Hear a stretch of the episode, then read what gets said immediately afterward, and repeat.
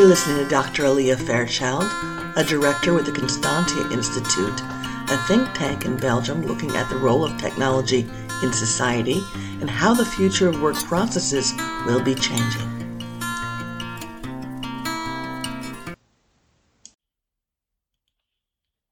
Hi, I'm Dr. Alea Fairchild, the director of the Constantia Institute, a think tank based in Belgium and I'm fascinated by infrastructure and have been for years as a good girl geek. In current economic conditions, organizations need to leverage their infrastructure to its fullest effect. And that is both land, labor, and capital, said as a good economist. The two main themes I'm looking at right now um, one of them is organizational resilience and how organizations address that need for agility. And I can hear you saying now, hey, Alea, aren't you talking about operational resilience? That's not necessarily so new. Well, what's operational resilience and why am I calling it organizational resilience instead? Well, operational resilience starts from the perspective of protecting an organization's key business assets. This is both products and services. And importantly, begins from the assumption that these assets will be disrupted at one point in the future. Operational resilience is a key issue that should be strategically led by boards and senior management normally. Now, what I'm talking about is taking that, that term a step further. Given that we've seen a lot in the last two years to describe organizational resilience, because it also involves the workforce, the supply chain partners, and the communication platforms. One of the key aspects of organizational resilience is a flexible and engaged workforce.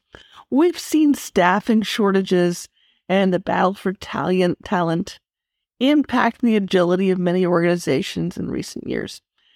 And changing patterns in the employment and workforce landscape mean that employers and employees must adapt their relationship to make workplaces productive and safe environments for all of us.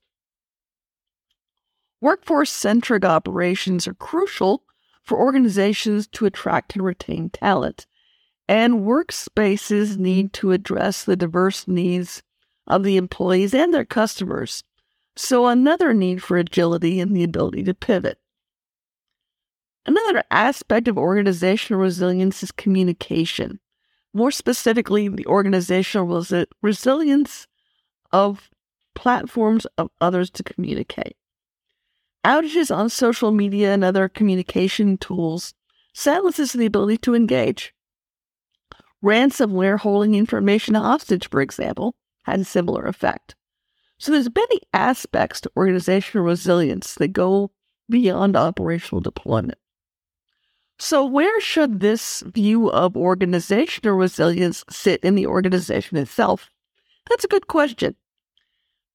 Companies will have to decide where this sits in the organization, and this will depend very according on the company and its attitude. Will they have a chief resilience officer? Will resilience be a part of risk information security or facilities management or some other function? Most companies already have business continuity planning, which tells them how they're going to respond to a crisis and get back to where they were originally where organizational resilience is much more fundamental than that. It's about threats, about agility, about ability, ability to pivot. And we're going to see an evolution of this role in the next 18 months. So, in this regard, what have we learned from the pandemic? Not necessarily enough. Supply chain, cyber resilience from ransomware, bad, bad actors, staff shortages, health and hygiene issues. The risk to operational activities can feel endless. And employers and employees are both juggling what their new normal looks like and how to integrate pandemic learned behaviors and activities into a post pandemic world. An uptake in digital tools allowing for remote work, the creation of support uh, for virtual company cultures, and an internal focus on tools for employee engagement and satisfaction are all examples of pandemic based approaches that also need organizational resilience built into them.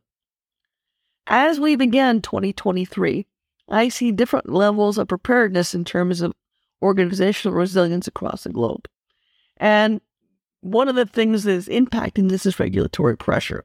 The EU is applying, for example, regulatory pressure in the financial sector with its Digital Operational Resilience Act, or DORA.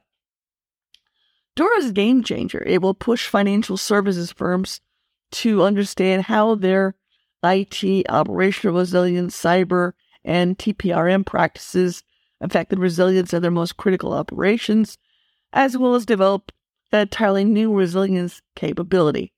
It's important for businesses to remember that complying with regulations doesn't mean that they're truly resilient. It basically puts you on the right path, and compliance actually is not a final destination, but a number of stops along the journey.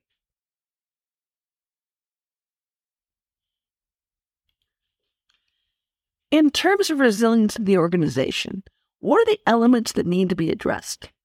In my opinion, the main one is organizational agility.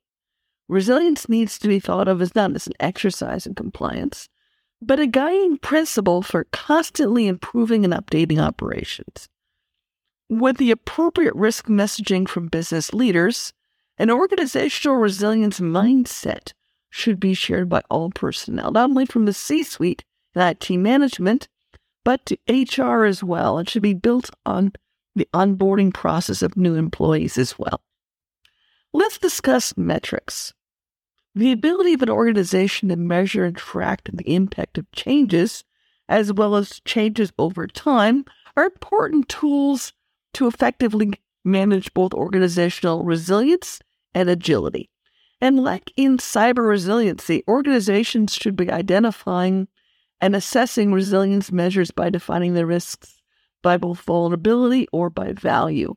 The process should include investigation of ramification of partners' operational resilience or lack thereof. What kinds of questions should you be asking? Well, first of all, how resilient is my organization? And how are we defining resiliency and for what stakeholders? How have our processes, resources, and assets made us more organizationally resilient? And what should be measured to determine if performance objectives for operational agility exist? Finally, what initial actions can an organization take to get started in addressing this? And there's two things I'd recommend.